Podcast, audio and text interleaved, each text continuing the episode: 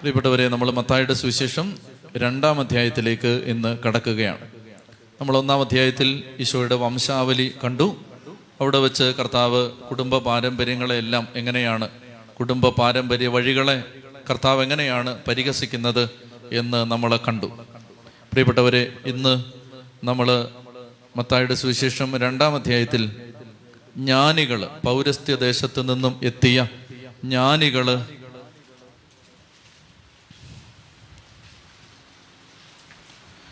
ഈശോയെ കാണാനായിട്ട് വരുന്ന സംഭവം നമ്മൾ കാണുകയാണ്. ഹെറോദേശ രാജാവിന്റെ മത്തായുടെ സുവിശേഷം രണ്ടാം അധ്യായം ഒന്ന് മുതൽ. ഹെറോദേശ രാജാവിന്റെ കാലത്ത് യൂതയായിലെ ബേദലഹേമിൽ യേശു ജനിച്ചപ്പോൾ പൗരസ്ത്യദേശത്ത് നിന്ന് ജ്ഞാനികൾ ജെറുസലേമിൽ എത്തി. പൗരസ്ത്യദേശത്ത് നിന്ന്. ഇത് ഓൾറെഡി തന്നെ പൗരസ്ത്യദേശമാണ്. ഇത് ഏതാണ്ട് മധ്യപൂർവേഷ്യ. അത് അങ്ങ് പാശ്ചാത്യ രാജ്യങ്ങളെ സംബന്ധിച്ചിടത്തോളം ഇതൊരു പൗരസ്ത്യ ദേശം തന്നെയാണ്. അപ്പം അവിടുന്ന് വീണ്ടും പൗരസ്ത്യ ദേശത്ത് ഏതോ കിഴക്ക് ദേശത്ത് എവിടെ നിന്ന് എവിടാണെന്നൊന്നും അറിയാൻ പാടില്ല. ഏതോ സ്ഥലത്ത് നിന്ന് ജ്ഞാനികൾ എത്തി. ജ്ഞാനികൾ എന്ന് പറയുമ്പോൾ ഇവരെ ഇവരെ വാനനിരീക്ഷകരായ ശാസ്ത്രജ്ഞന്മാർ എന്നാണ് മനസ്സിലാക്കുന്നത്. ഇവരെപ്പോഴും ആകാശത്തെ നക്ഷത്രങ്ങളെ വീക്ഷിച്ചിരുന്ന ആളുകളാണ്. അപ്പോൾ അവരാണ് അവിടെ എത്തുന്നത്. അപ്പോൾ പൗരസ്ത്യ ദേശത്ത് നിന്നും ജ്ഞാനികൾ എത്തുകയാണ് പ്രിയപ്പെട്ടവരെ നിങ്ങൾ ഓർക്കണം നൂറ്റാണ്ടുകളായി മിശിക വരുമെന്ന് യഹൂദന്മാർ പ്രതീക്ഷിച്ചിരുന്നു. മിശിക വരുമെന്ന് കാത്തിരുന്ന ഒരു ജനതയാണ് യഹൂദ ജനത. നൂറ്റാണ്ടുകളായിട്ട് യഹൂദ ജനതയ്ക്ക് അറിയാമായിരുന്നു. കുറച്ച് കഴിയുമ്പോൾ നമ്മൾ കാണും എവിടെയാണ് മിശിക ജനിക്കുന്നത് എന്ന ചോദ്യം ഹെറോദേസ് ചോദിക്കും അല്പം കഴിയുമ്പോൾ. ചോദിക്കുന്ന സമയത്ത് നിയമജ്ഞരും പണ്ഡിതന്മാരും പെട്ടെന്ന് ഉത്തരവുമായിട്ട് റെഡി ആയിട്ട് എത്തുകയാണ്. അത് ബേദലഹേമിലാണ് ദാവീദിന്റെ പട്ടണമായ ബേദലഹേമിലാണ് ബേദലഹേം എഫ്രാത്തയിലാണ് ജനിക്കുന്നത്. അപ്പോ അവർക്കറിയാം കർത്താവ് ജനിക്കും കർത്താവ് എവിടാണ് ജനിക്കുന്നത് കർത്താവ് ജനിക്കുന്ന കാലം അല്ലെങ്കിൽ കർത്താവ് ജനിക്കാനുള്ള സാഹചര്യം എല്ലാം അറിയാം.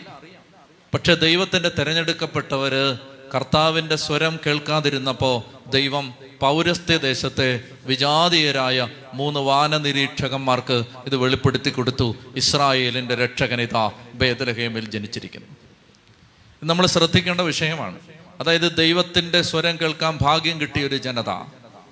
ദൈവത്തെ ആരാധിക്കാൻ ദൈവത്തെ സ്നേഹിക്കാൻ ദൈവത്തിന്റെ സ്വരം കേൾക്കാനൊക്കെ ഭാഗ്യം കിട്ടിയ ഒരു ജനത ദൈവത്തിന് കൊടുക്കാൻ സമയമില്ല. ദൈവകാര്യത്തിന് സമയമില്ല.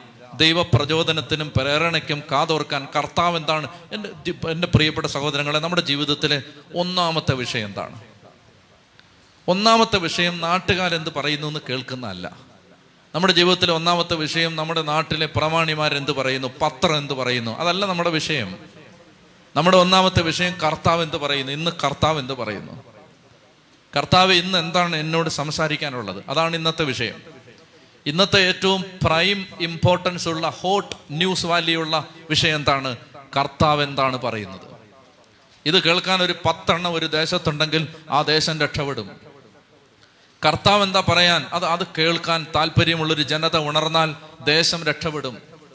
അപ്പൊ അതാണ് ദൈവമക്കൾ എന്തിനാണ് കർത്താവ് സഭ സ്ഥാപിച്ചത്? എന്തിനാണ് ദൈവരാജ്യത്തിന്റെ മാതൃകയായി സഭയെ സ്ഥാപിച്ചത്? അത് നാട്ടിലെ സകല കുറ്റി പറിച്ചെടുത്തും ചെണ്ടയ്ക്ക് കോൽ വെച്ചെടുത്തും പാനാണോ? അല്ല അതിനല്ല. സഭ എന്തിനാണ്? കർത്താവിനെ ആരാധിക്കുന്ന മക്കൾ മാമോദീസ മുങ്ങിയ ആളുകൾ എന്തിനാണ്? അത് ദൈവസ്വരം കേൾക്കാനാണ്. ദൈവം എന്ത് പറയുന്നു? അത് കേൾക്കാനാണ്. അത് കേട്ടിട്ട് ഈ കാലഘട്ടത്തോട് പറയാനാണ്. ഈ കാലഘട്ടത്തിൽ അതനുസരിച്ച് ജീവിക്കാനാണ് ദൈവം ദൈവമക്കളെ രൂപപ്പെടുത്തിയത്. നമുക്ക് അതിനൊഴിച്ച് ബാക്കി എല്ലാത്തിനും സമയമുണ്ട്. ചെത്തി പറഞ്ഞേ ഹാലേ ലുയാ നമുക്ക് അതിനും അതിന് മാത്രം സമയമില്ല. ബാക്കി എല്ലാ ചപ്പനും ചവറിനും നമുക്ക് സമയമുണ്ട്. ദൈവസ്വരം കേൾക്കാൻ സമയമില്ല. അങ്ങനെ കേൾക്കാൻ ആ കാലഘട്ടത്തിലെ പ്രമാണിമാര് അന്നാസ് കയ്യാപ്പ പ്രധാന പുരോഹിതന്മാര് ആ കാലഘട്ടത്തിലെ നേതാക്കന്മാര് നിയമജ്ഞര് പരിസയര് പ്രമാണിമാര് ദേവാലയത്തിലെ വലിയ ഉദ്യോഗസ്ഥര് ലേവായര് ശുശ്രൂഷകര് ഇവർക്ക് ആർക്കും സമയമില്ല.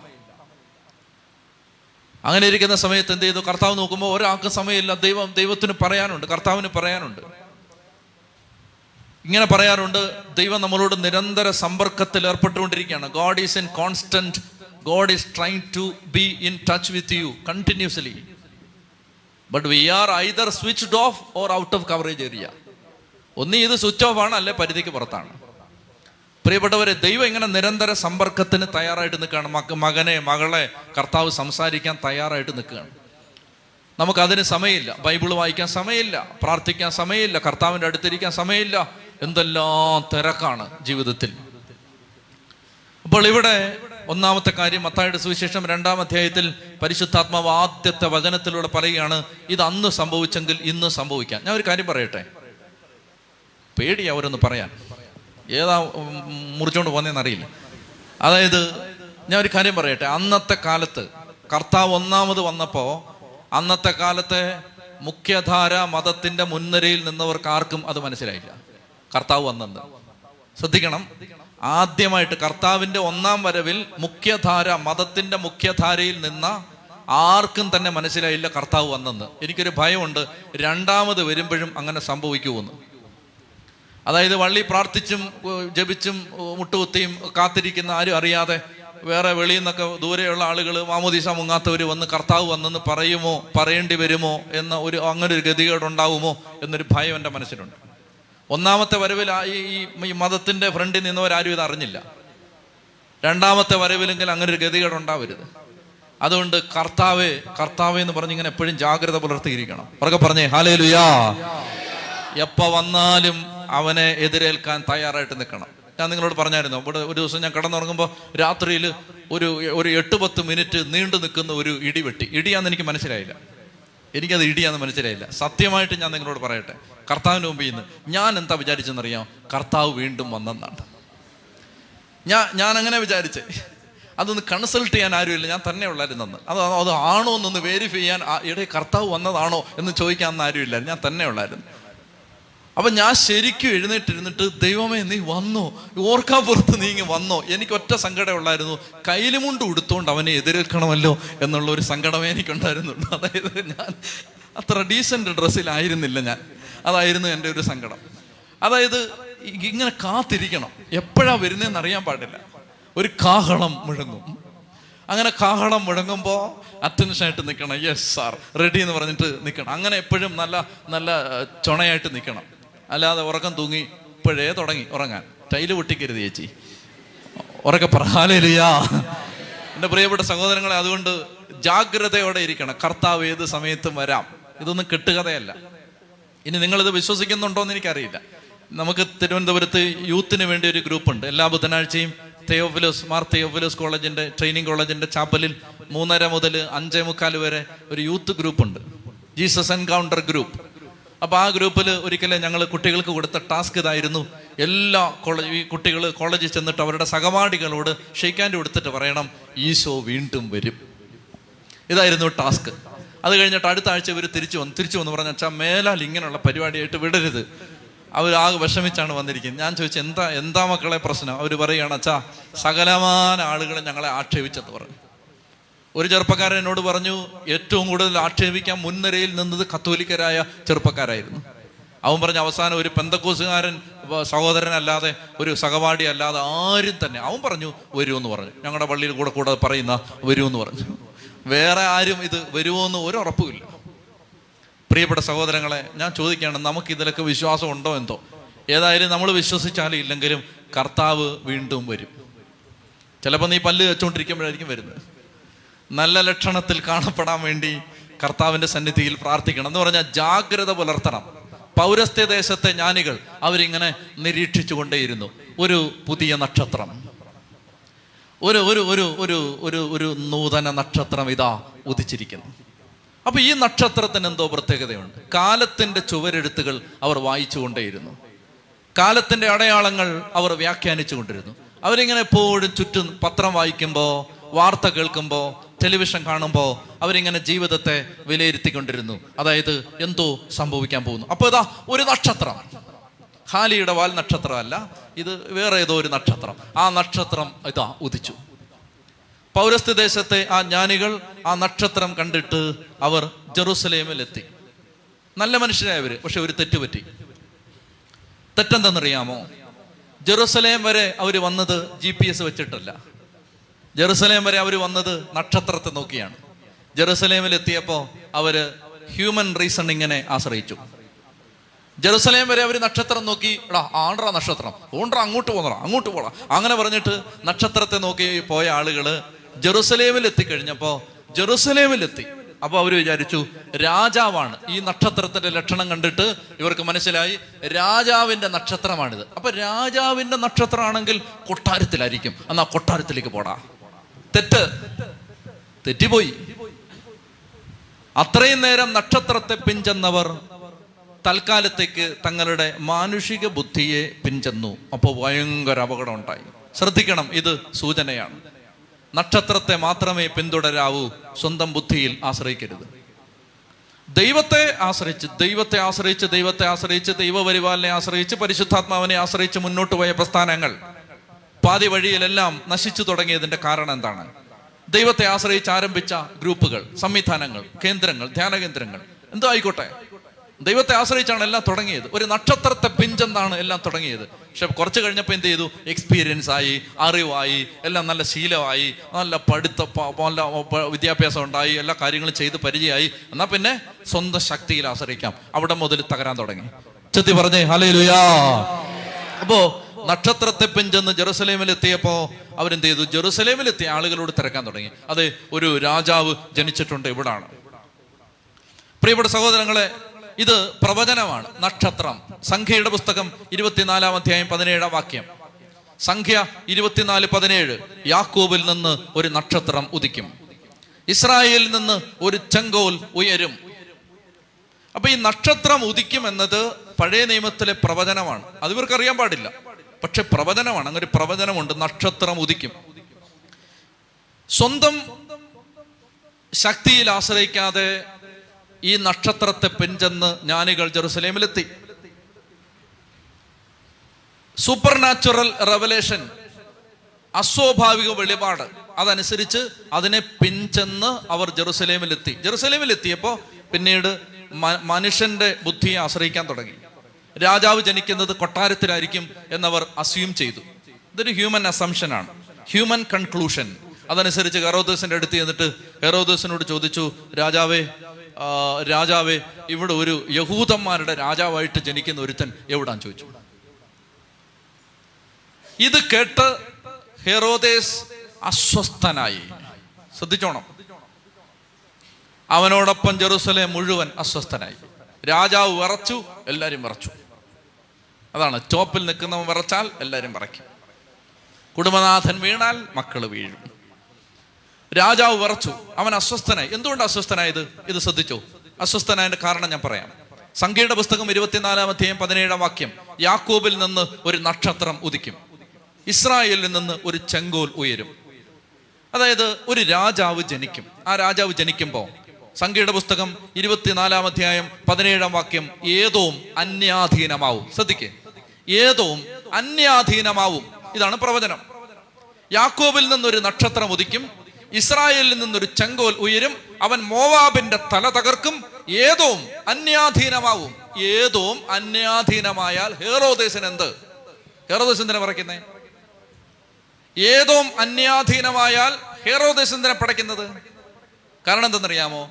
ഹെറോദേസ് ഏതോമ്യനായിരുന്നു ഏതോം വംശജനായിരുന്നു. അവന് പ്രവചനം മനസ്സിലായി. നക്ഷത്രം കണ്ട് ചേട്ടന്മാരിവിടെത്തി നക്ഷത്രം പറയുന്നു ഒരു രാജാവ് ജനിക്കും. സംഖ്യ ഇരുപത്തിനാല് പതിനെട്ട് പറഞ്ഞിട്ടുണ്ട് ഈ നക്ഷത്രം ഏതോമിനെ അന്യാധീനമാക്കും. ഈ നക്ഷത്രം എന്റെ ചങ്കത്ത് കയറും. ചെത്തി പറഞ്ഞേ ഹലേലുയാ അതാണ് അവൻ പടച്ചത് മനസ്സിലായോ? ഹെറോദേസ് അസ്വസ്ഥനായതിന്റെ കാരണം അതാണ് ഈ നക്ഷത്രം ഈ രാജാവ് എന്റെ അന്തകനാണ് അപ്പൊ ഞാൻ എന്റെ രാജ്യം പോവും. അതുകൊണ്ട് അവൻ അസ്വസ്ഥനായി. ഈ ഹെറോദേശ് ക്രൂരനായിരുന്നു. ഹെറോദ് ദ ഗ്രേറ്റ് എന്നാണ് ചരിത്രത്തിൽ ഇയാളുടെ പേര്. ഹെറോദ് ദ ഗ്രേറ്റ് മഹാനായ ഹെറോദേസ്. ഏതോ വംശജനായിരുന്നു. യഹൂദ മതത്തിലേക്ക് കൺവേർട്ട് ചെയ്ത ആളാണ്. അദ്ദേഹം അദ്ദേഹം ബി സി നാൽപ്പതാമത്തെ ആണ്ടിൽ ഇസ്രായേലിന്റെ രാജപരമ്പരകൾ പുരോഹിതന്മാര് രാജാവായ ഒരു കാലമുണ്ട്. ആ കാലം കഴിഞ്ഞപ്പോൾ രാജാക്കന്മാർ രാജപരമ്പരകൾ ഇല്ലാതായപ്പോ റോമൻ സെനറ്റ് ബി സി നാൽപ്പതാം ആണ്ടിൽ ഈ ഹെറോദിനെ പിടിച്ച് രാജാവാക്കി. ആ ഹെറോദാണ്. അദ്ദേഹം അദ്ദേഹത്തിന്റെ ഭാര്യയെ കൊന്നു. രണ്ട് മക്കളെ കൊന്നു. അളിയനെ കൊന്നു. അമ്മായിമ്മയെ കൊന്നു. മിടുക്കനായിരുന്നു. കണ്ടവരെല്ലാം ഫ്രണ്ടി വരുന്നവരെല്ലാം കൊല്ലുക. ക്രൂരനായിരുന്നു. താൻ മരിക്കുമ്പോൾ തന്റെ മരണവാർത്ത അറിഞ്ഞ് പടക്കം പൊട്ടിച്ച് ആളുകൾ സന്തോഷിക്കുമെന്ന് അയാൾക്ക് അറിയാമായിരുന്നു. അതുകൊണ്ട് അയാൾ എന്നാ ചെയ്യുന്നറിയാമോ? നല്ല നീതിമാന്മാരായ വിശുദ്ധരായ എഴുപത് യഹൂദന്മാരെ പിടിച്ച് തടവിലിട്ടിട്ട് ഉത്തരവിട്ടു. ഞാൻ മരിക്കുന്ന സമയത്ത് ഉമാരെ പച്ചയ്ക്ക് കൊന്നേക്കാൻ പറഞ്ഞു. അവരെ ഓർത്ത് ജെറുസലേം കരയും. അവരെ ഓർത്ത് ജെറുസലേം കരയുമ്പോൾ ആളുകൾ വിചാരിക്കും എന്നെ ഓർത്ത് കരയുന്നതാണ്. മിടുക്കനല്ലേ? ആ ഹേറോത് ആ ഹേറോത് ഭരിക്കുമ്പോഴാണ് ഈ നക്ഷത്രം ഉദിക്കുന്നത്. ആ ഹേറോത് ഭരിച്ചാലും ഈ നക്ഷത്രം ഉദിക്കും. ഏത് ഹേറോത് ഭരിച്ചാലും ഈ നക്ഷത്രം ഉദിക്കും. ഏത് കിരാതനായ ക്രൂരനായ കാബാലികനായ വ്യക്തി ഭരിച്ചാലും വ്യക്തി രാജ്യം നിയന്ത്രിച്ചാലും വ്യക്തിയുടെ നിയന്ത്രണത്തിലാണ് ദൈവമക്കൾ ജീവിക്കുന്നതെങ്കിലും കേട്ടുകൊള്ളുക ദൈവപ്രവർത്തി നടന്നിരിക്കും. ഹേറോദാണെങ്കിലും നടന്നിരിക്കും നെബുക്കഥൻ എസറാണെങ്കിലും നടന്നിരിക്കും ഏത് അന്തിയോക്കസ് എപ്പിഫാനസ് ആണെങ്കിലും നടന്നിരിക്കും ഏത് കലാപകാരി കിരാതൻ ക്രൂരൻ ദുഷ്ടൻ ഭരിച്ചാലും ദൈവപ്രവർത്തി എന്ന നക്ഷത്രം ഉദിച്ചിരിക്കും. ചത്തി പറഞ്ഞേ ഹാലേലുയാ അതുകൊണ്ട് പേടിക്കൊന്നും ചെയ്യരുത്. കാലഘട്ടത്തിൽ ആര് ഭരിച്ചാലും ദൈവമക്കളെ ഭയക്കരുത് നക്ഷത്രം ഉദിക്കും. അത് ഈ ഏറോത് അമ്മായിമ്മയെ കൊന്നവനാണ് ഭാര്യയെ കൊന്നവനാണ് ഇനി രണ്ടര വയസ്സിൽ താഴെയുള്ള കുഞ്ഞുങ്ങളെല്ലാം കൊല്ലാൻ പോവാണ് മരിക്കുന്നതിന് ഏതാനും ദിവസങ്ങൾക്ക് മുമ്പ്. അങ്ങനെ ചെയ്ത ഏത് കിരാതൻ ഭരിച്ചാലും രക്ഷകൻ പിറന്നിരിക്കും. പ്രിയപ്പെട്ട സഹോദരങ്ങളെ അതുകൊണ്ട് ദൈവമക്കൾ ഭയക്കരുത്. പീഡനങ്ങൾ വരാം. ഇനിയും നമ്മൾ വലിച്ചിഴക്കപ്പെടാം. വിചാരണ വേദികളിലേക്ക് കൂട്ടിക്കൊണ്ടു പോകപ്പെടാം ഭയപ്പെടരുത്. ഏത് കിരാതനായ കലാപകാരിയായ ക്രൂരനായ ദുഷ്ടനായ ഭരണാധികാരിയുടെ കീഴിലും ദൈവപ്രവർത്തി നടന്നിരിക്കും. ദൈവം ദൈവത്തിന്റെ പണി ചെയ്തിരിക്കും. ചെത്തി പറഞ്ഞേ ഹാലേ ലുയാ ഹാലേ ലുയാ അപ്പോൾ ബി സി നാൽപ്പതാം ആണ്ടിൽ യഹൂദ രാജവംശത്തിന്റെ പരാജയത്തിലും തകർച്ചയിലും റോമൻ സെനറ്റ് ഹെറോദിനെ യൂതന്മാരുടെ രാജാവാക്കി മാറ്റി. അപ്പോൾ പ്രവചനം ഇയാൾക്കറിയാം. ഏതോ അന്യാധീനമാവും എന്ന് പറഞ്ഞാൽ എന്റെ രാജ പരമ്പര എന്റെ രാജവാഴ്ച അവസാനിക്കും. അതുകൊണ്ട് എന്ത് ചെയ്തു? അയാൾ പറഞ്ഞു കൊല്ലാൻ പറഞ്ഞു. സകല എണ്ണത്തിനെയും കൊല്ലാൻ പറഞ്ഞു. അപ്പൊ ആദ്യം അയാൾ ചെയ്യുന്നത് അയാൾ നാട്ടിലുള്ള ആളുകളെല്ലാം വിളിച്ചു കൂട്ടി വിളിച്ചു കൂട്ടിയിട്ട് അദ്ദേഹം ചോദിച്ചു ക്രിസ്തു ജനിക്കുന്നത് എവിടാണ്? എവിടെ ജനിക്കാൻ വന്നത് രണ്ടാമത്തെ മൂന്നാം വാക്യം. അയാൾ നിയമജ്ഞന്മാരെ പ്രമാണിമാരെ എല്ലാം വിളിച്ചു കൂട്ടിയിട്ട് ചോദിച്ചു ക്രിസ്തു എവിടെയാണ് ജനിക്കുന്നത്? അവർ ചുരുളെടുത്ത് നിവർത്തി നോക്കിയിട്ട് പറഞ്ഞു അവർ മീഖായുടെ പുസ്തകം അഞ്ചാം അധ്യായം രണ്ടാം വാക്യം വായിച്ചിട്ട് പറഞ്ഞു മീഖ പ്രവചനം അഞ്ചാം അധ്യായം രണ്ടാം വാക്യം വായിച്ചിട്ട് പറഞ്ഞു യൂതയായിലെ ഭേദലഹേമൽ നീ യൂതയായിലെ പ്രമുഖ നഗരങ്ങളിൽ ഒട്ടും താഴെയല്ല. എന്റെ ജനമായ ഇസ്രായേലിനെ നയിക്കാനുള്ളവൻ ഉത്ഭവിക്കാൻ പോകുന്നത് നിന്നിൽ നിന്നാണ് എന്ന് മീഖ പ്രവാചകൻ പറഞ്ഞിട്ടുണ്ട്. ഹേറോദേസിന് കേൾക്കണം. ഹേറോദേസിന് സ്ക്രിപ്ചറിൽ തിരുവഴുത്തിൽ ഇപ്പൊ താല്പര്യം വന്നിരിക്കുകയാണ്. എന്തുകൊണ്ടാ താല്പര്യം വന്നേ? ഇപ്പൊ അയാൾ പറയാണ് എടേ ബൈബിളും തുറന്നിടേ. എടേ ബൈബിളും തുറന്നിടേ ഒന്ന് നോക്കിയടേ. കർത്താവ് എവിടെയാണ് ജനിക്കുന്നത്? ഇപ്പൊ ഈ വേദപുസ്തകത്തിൽ ഹേറോദേശന് ഒരു താല്പര്യം വരികയാണ്. ഹേറോദേശന് വേദപുസ്തകത്തിൽ താല്പര്യം വരാനുള്ള മോട്ടിവേഷൻ എന്താണ്? എവിടാണ് ജനിക്കുന്നതെന്ന് അറിയണം. കാരണം സ്വന്തം സ്ഥാനം സുരക്ഷിതമാക്കാനുള്ള ആഗ്രഹത്തിലാണ് ഇവന് ബൈബിളിനോടൊരു താല്പര്യം വന്നത്. ഇന്ന് ഈ കാലഘട്ടത്തിൽ പലരും ബൈബിൾ വായിക്കുന്നത് കാര്യം നടക്കാനാണ്. മൂന്ന് മാസം. അവരൊക്കെ പറഞ്ഞേ ഹാലേലുയാ പ്രിയപ്പെട്ട സഹോദരങ്ങളെ അതായത് ബൈബിളിൽ താല്പര്യം വന്നത് സ്വന്തം സ്ഥാപിത താല്പര്യം സംരക്ഷിക്കാൻ വേണ്ടിയിട്ടാണ്. അങ്ങനെ വരുന്ന താല്പര്യം നല്ലതല്ല. വേദപുസ്തകത്തിൽ താല്പര്യം വരേണ്ടത് ജീവന്റെ നിക്ഷേപം അതിലുണ്ട് എന്ന അറിവിലാണ്. എന്റെ ജീവൻ കിടക്കുന്നത് ഈ പുസ്തകത്തിലാണ്. എന്നെ ജീവിക്കാൻ സഹായിക്കാൻ പോകുന്നത് ഈ പുസ്തകമാണ്. മരിക്കുമ്പോഴേ എന്നെ സഹായിക്കാൻ പോകുന്നത് ഈ പുസ്തകമാണ്. എന്റെ ജീവൻ നിലനിൽക്കാൻ പോകുന്നത് നിത്യത കിട്ടാൻ പോകുന്നത് ഈ പുസ്തകത്തിന്റെ വെളിച്ചത്തിലാണ്. ഈ മോട്ടിവേഷനിൽ വേണം ബൈബിൾ വായിക്കാൻ. അപ്പോൾ ഹേറോദേസ് വേദപുസ്തകം തുറന്നു. നോക്കി നിയമജ്ഞന്മാർ പറഞ്ഞു മീഖ പ്രവചിച്ചിട്ടുണ്ട് വേദലഹേമിൽ ജനിക്കാൻ പോവുകയാണ്. പ്രിയപ്പെട്ടവരെ അങ്ങനെ ഈ ഹെറോദേശ് രാജാവ് രണ്ടര വയസ്സിൽ താഴെയുള്ള എല്ലാവരെയും കൊല്ലാനായിട്ട് പിന്നീട് ഉത്തരവിടുന്നുണ്ട്. അത് അടുത്ത ഭാഗത്താണ്. അടുത്തത് ഹെറോദേശ് പറഞ്ഞു ഒരു കാര്യം ചെയ്യാം. നിങ്ങൾ നിങ്ങൾ നക്ഷത്രം കണ്ട് വന്നതല്ലേ? നിങ്ങളൊരു കാര്യം ചെയ്യണം. ഈ നക്ഷത്രം കണ്ട് നിങ്ങൾ പോയിട്ട് കുഞ്ഞെവിടാന്നൊന്ന് കണ്ടുപിടിച്ച് കഴിഞ്ഞാൽ അപ്പം തന്നെ എനിക്കൊരു മെസ്സേജ് ഇടണം. വാട്സപ്പിൽ ഒരു മെസ്സേജ് ഇട്ടാൽ മതി. എനിക്കും വന്ന് അവനെ ആരാധിക്കണം. കള്ളമല്ലേ പറയുന്നത്? കൊല്ലാൻ വേണ്ടിയിട്ടാണ്. പ്രിയപ്പെട്ടവരെ നക്ഷത്രം. എന്താണ് ഈ നക്ഷത്രം? തിരുവചനമാണ് ഈ നക്ഷത്രം. തിരുവചനം എന്ന നക്ഷത്രത്തെ പിഞ്ചെന്നാൽ നമ്മൾ കർത്താവിലെത്തും. മാതാവാണ് ഈ നക്ഷത്രം. മാതാവ് എന്ന നക്ഷത്രത്തെ പിഞ്ചെന്നാൽ നമ്മൾ യേശുവിലെത്തും. സഭയാണ് ഈ നക്ഷത്രം. സഭയാകുന്ന നക്ഷത്രത്തെ പിഞ്ചെന്നാൽ നമ്മൾ യേശുവിലെത്തും. പ്രിയപ്പെട്ടവരെ നക്ഷത്രത്തിൽ നിന്ന് നോട്ടം മാറരുത്. ജെറുസലേമിൽ എത്തിക്കഴിയുമ്പോൾ എന്തെങ്കിലുമൊക്കെ കാര്യങ്ങൾ നടന്നു കഴിയുമ്പോൾ തലവേദന നടുവേദന മാറിക്കഴിഞ്ഞപ്പോൾ നക്ഷത്രത്തിൽ നിന്നുള്ള നോട്ടം പിൻവലിക്കും. മൂന്ന് മാസം ബൈബിൾ വായിച്ചു കാര്യം നടന്നു. എന്നാൽ പിന്നെ നക്ഷത്രം വിട്ട് നിന്റെ വഴിയെ നടക്കരുത്. നക്ഷത്രത്തിൽ നിന്ന് നോട്ടം പിൻവലിക്കരുത്. പ്രിയപ്പെട്ടവരെ അവർ എന്ത് ചെയ്തു? അവർ ഈ കൊട്ടാരത്തിൽ നിന്ന് പുറത്തിറങ്ങി അനുദപിച്ച് കുമ്പസാരിച്ച് കർത്താവെ തെറ്റുപറ്റി കേട്ടോ. ഞങ്ങൾ നക്ഷത്രം നോക്കി വന്നാൽ മതിയായിരുന്നു. ഇപ്പൊ ഈ ചേട്ടന്റെ വീട്ടിൽ കയറി ആകെ കൊളവായി. ഇവൻ ഇനി ഞങ്ങളെ തന്നെ കൊല്ലാതെ വിട്ടത് ഭാഗ്യം എന്ന് വിചാരിച്ച് അതുങ്ങൾ പുറത്തേക്ക് ഇറങ്ങിയിട്ട് നോക്കുമ്പോൾ ആ നക്ഷത്രം വീണ്ടും വന്നു. ഒരു നക്ഷത്രം അവിടെയുണ്ട്. നമ്മൾ കാണാത്തത് കൊണ്ടാണ്.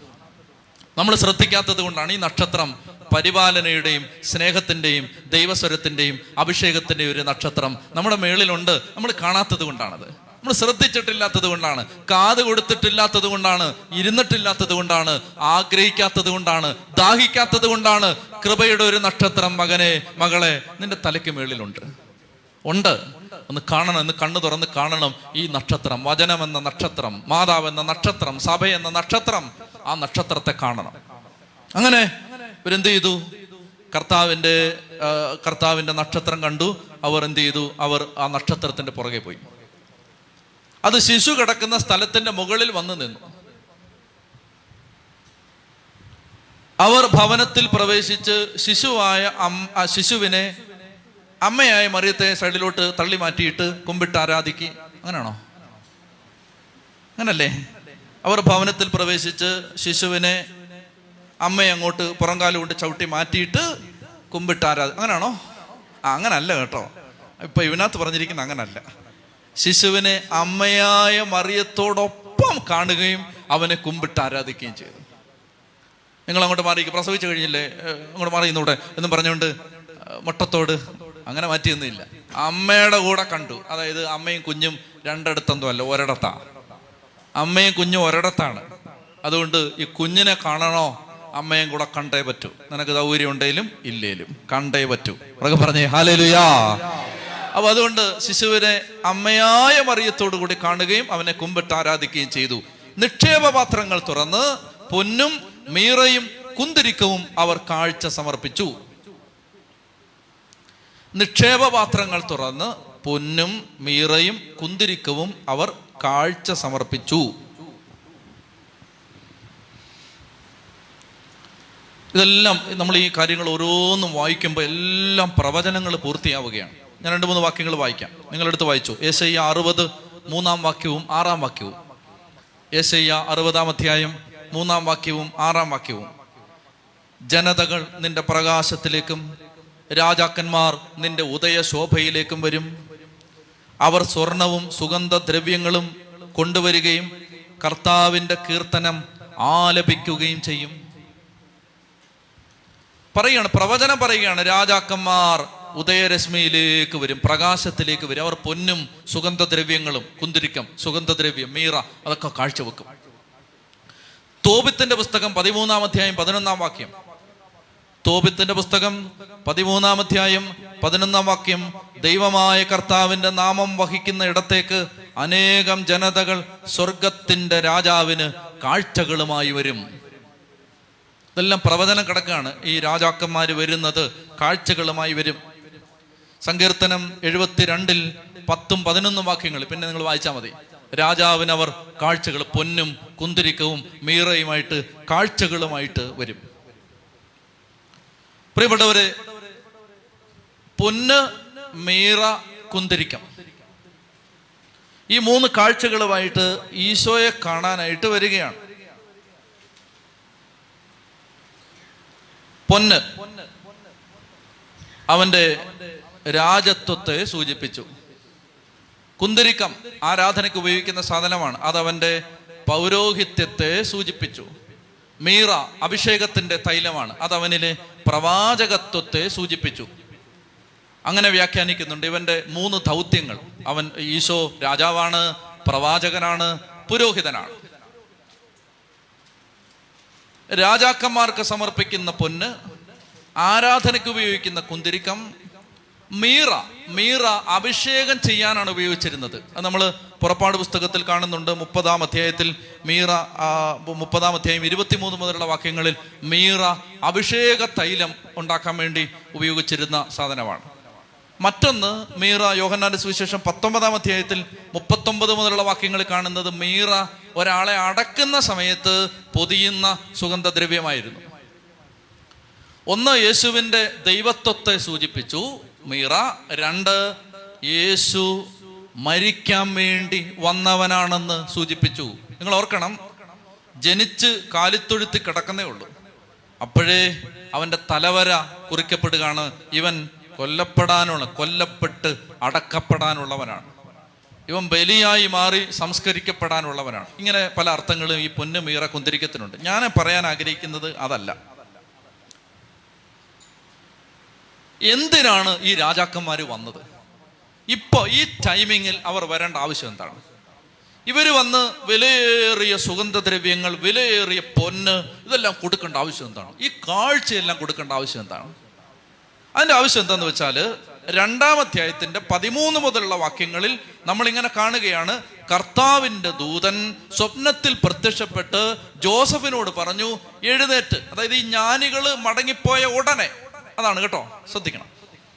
രണ്ടാമധ്യായം പതിമൂന്നാം വാക്യം. ജ്ഞാനികൾ പോയി കഴിഞ്ഞ ഉടനെ കർത്താവിന്റെ ദൂതൻ സ്വപ്നത്തിൽ പ്രത്യക്ഷപ്പെട്ട് ജോസഫിനോട് പറഞ്ഞു എഴുന്നേക്ക്. പെട്ടെന്ന് എഴുന്നേക്ക്. ശിശുവിനെ അമ്മയും വിളിച്ചുണത്ത്. ഈജിപ്തിലേക്ക് ഓട. ഞാൻ പറയുന്നവർ അവിടെ താമസിച്ചോണം. ഞാനിങ്ങനെ അന്വേഷിക്കായിരുന്നു എന്തോരം ദൂരമാണ് ഇവർ നടന്നത്. അഞ്ഞൂറ്റി അറുപത്തി മൂന്ന് കിലോമീറ്റർ ആണ് ബേദലഹേമിൽ നിന്ന് ഈജിപ്തിലേക്ക്. അഞ്ഞൂറ്റി അറുപത്തി മൂന്ന് അഞ്ഞൂറ്റി തൊണ്ണൂറ്റി മൂന്ന് രാവിലെ ഞാൻ പറഞ്ഞു തോന്നുന്നു. അത് തെറ്റാണ്. അഞ്ഞൂറ്റി അറുപത്തി മൂന്ന് അഞ്ഞൂറ്റി അറുപത്തി മൂന്ന് കിലോമീറ്റർ ആണ് ബേദലഹേമിൽ നിന്ന് ഈജിപ്തിലേക്കുള്ള ദൂരം. നമ്മൾ ഈ പലായനം ചെയ്യുക. ആ പലായനം ചെയ്തു. ഓ അമ്മ എടുത്തുകൊണ്ട് പോയി. നമ്മൾ വിചാരിച്ചത് ഇവിടുന്ന് അങ്ങ് മുട്ടമൂട് വരെ പോകുന്ന ദൂരെ ഉള്ളത് അഞ്ഞൂറ്റി അറുപത്തി മൂന്ന് കിലോമീറ്റർ എന്ന്. മനസ്സിലാവുന്നുണ്ടോ? വണ്ടിയെ പോയാൽ എത്ര മണിക്കൂർ എടുക്കും? ഫ്ലൈറ്റിൽ പോയാൽ എത്ര സമയം എടുക്കും? അപ്പൊ ഈ കാൽനടയായിട്ട് പോവാണ്. നടക്കുമല്ലോ ഓടുകയാണ്.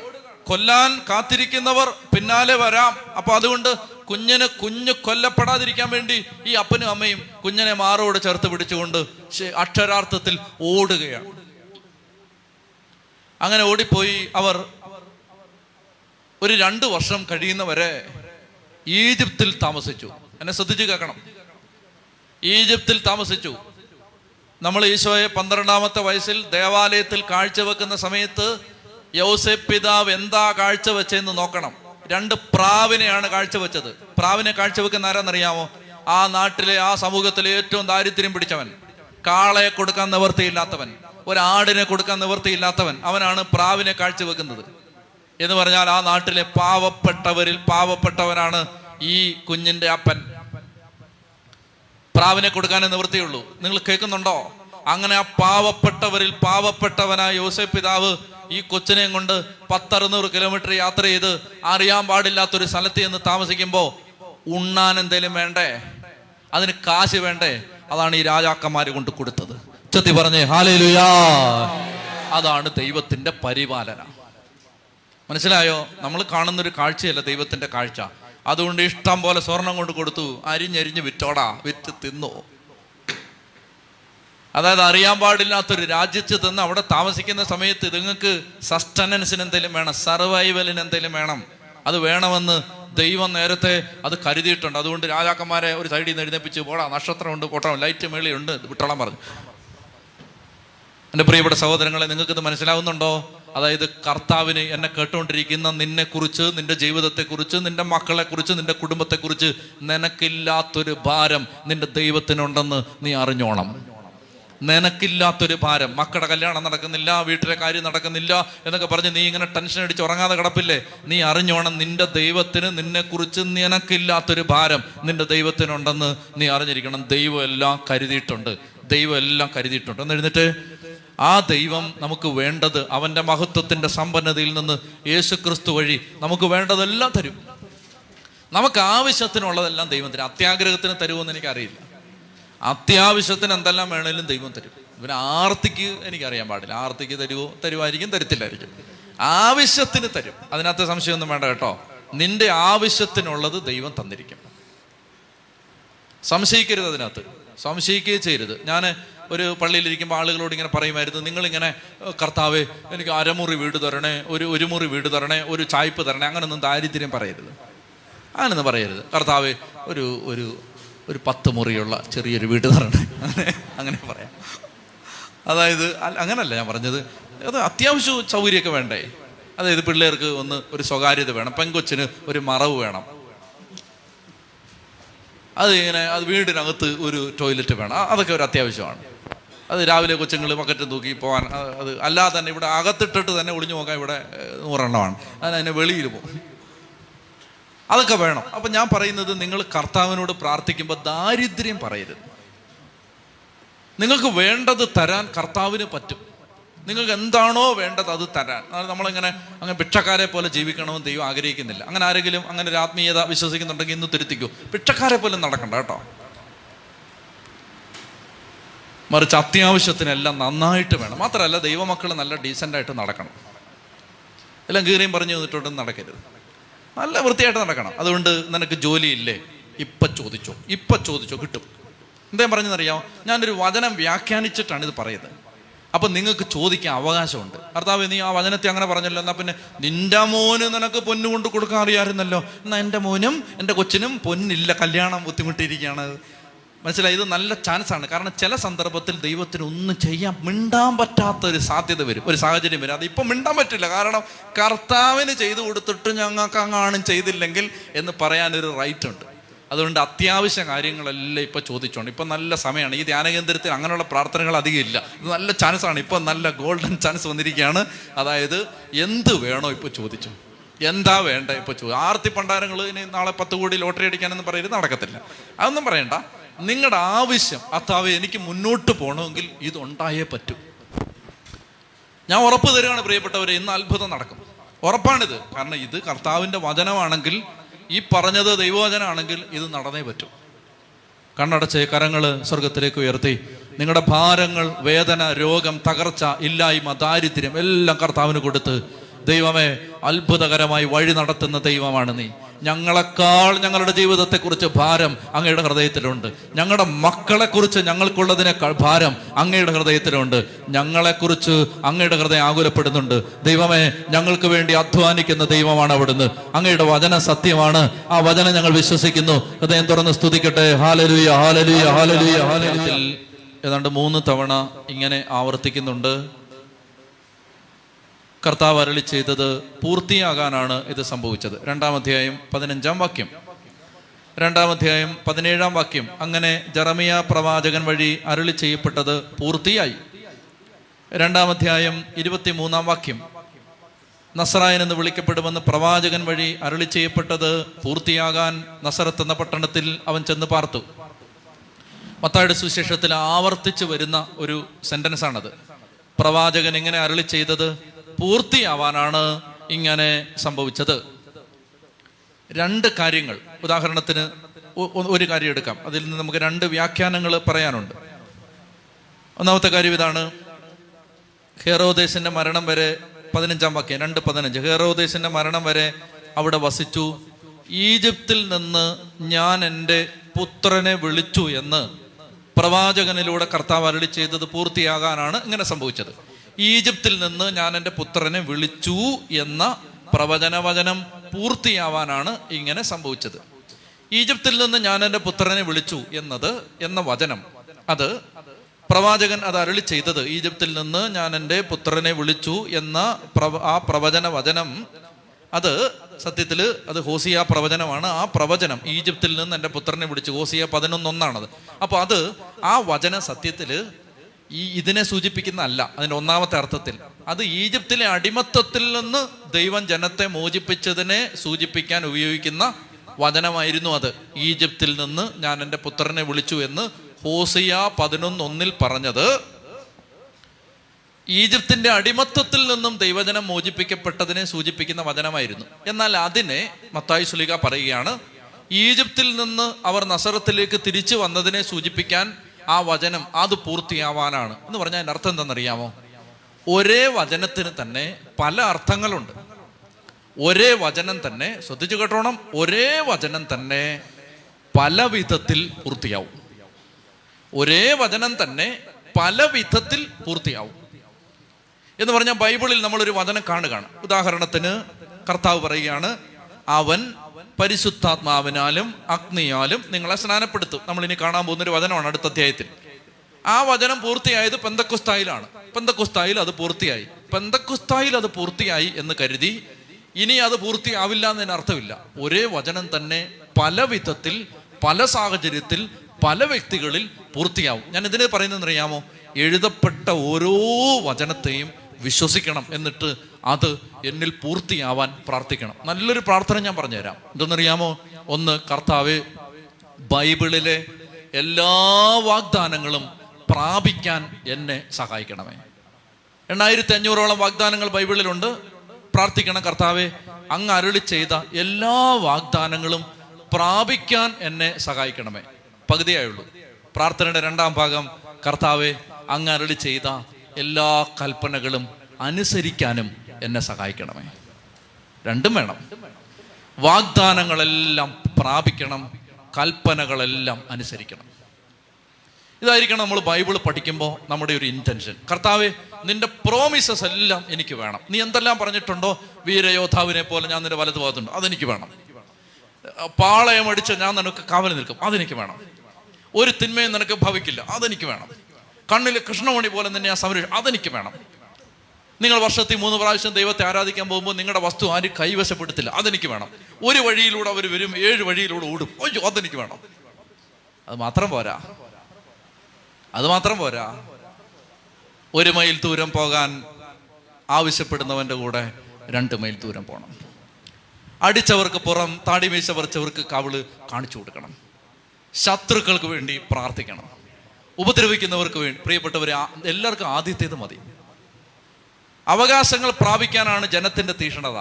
കൽപ്പനകൾ അനുസരിക്കാൻ അധികം പേരില്ല. നമ്മൾ ഈ ബൈബിൾ പഠിക്കുമ്പോൾ വെളിപാട് പുസ്തകം ദൈവം സഹായിച്ചെന്തെങ്കിലും ഒരിക്കൽ നമ്മൾ അവസാനിപ്പിക്കാൻ നമുക്ക് ഭാഗ്യം കിട്ടിയാൽ പ്രിയപ്പെട്ടവരെ അന്ന് നമുക്കിത് പറയാൻ പറ്റണം. കർത്താവെ ഒത്തിരി വാഗ്ദാനങ്ങൾ ഞങ്ങൾ പ്രാപിച്ചു ഒത്തിരി കൽപ്പനകൾ ഞങ്ങൾ അനുസരിച്ചു. ഇത് പറയാൻ പറ്റും. ബൈബിൾ സ്റ്റഡിയുടെ എൻഡ് ഓബ്ജക്റ്റീവ് അതാണ്. ഞങ്ങൾ ഒത്തിരി വാഗ്ദാനങ്ങൾ പ്രാപിച്ചു ഒത്തിരി കൽപ്പനകൾ അനുസരിച്ചു. ഓരോ സ്റ്റഡി കഴിയുമ്പോഴും ഒത്തിരി കാര്യങ്ങൾ നമുക്ക് അനുസരിക്കാനുണ്ട്. ഞാൻ നിങ്ങളും ഒത്തിരി കാര്യങ്ങൾ തിരിച്ചറിയുകയാണ്. അത് തിരിച്ചറിഞ്ഞ് അനുസരിച്ച് അനുസരിച്ച് അതനുസരിച്ച് നമ്മളിലെ ദൈവകൃപ വളരും.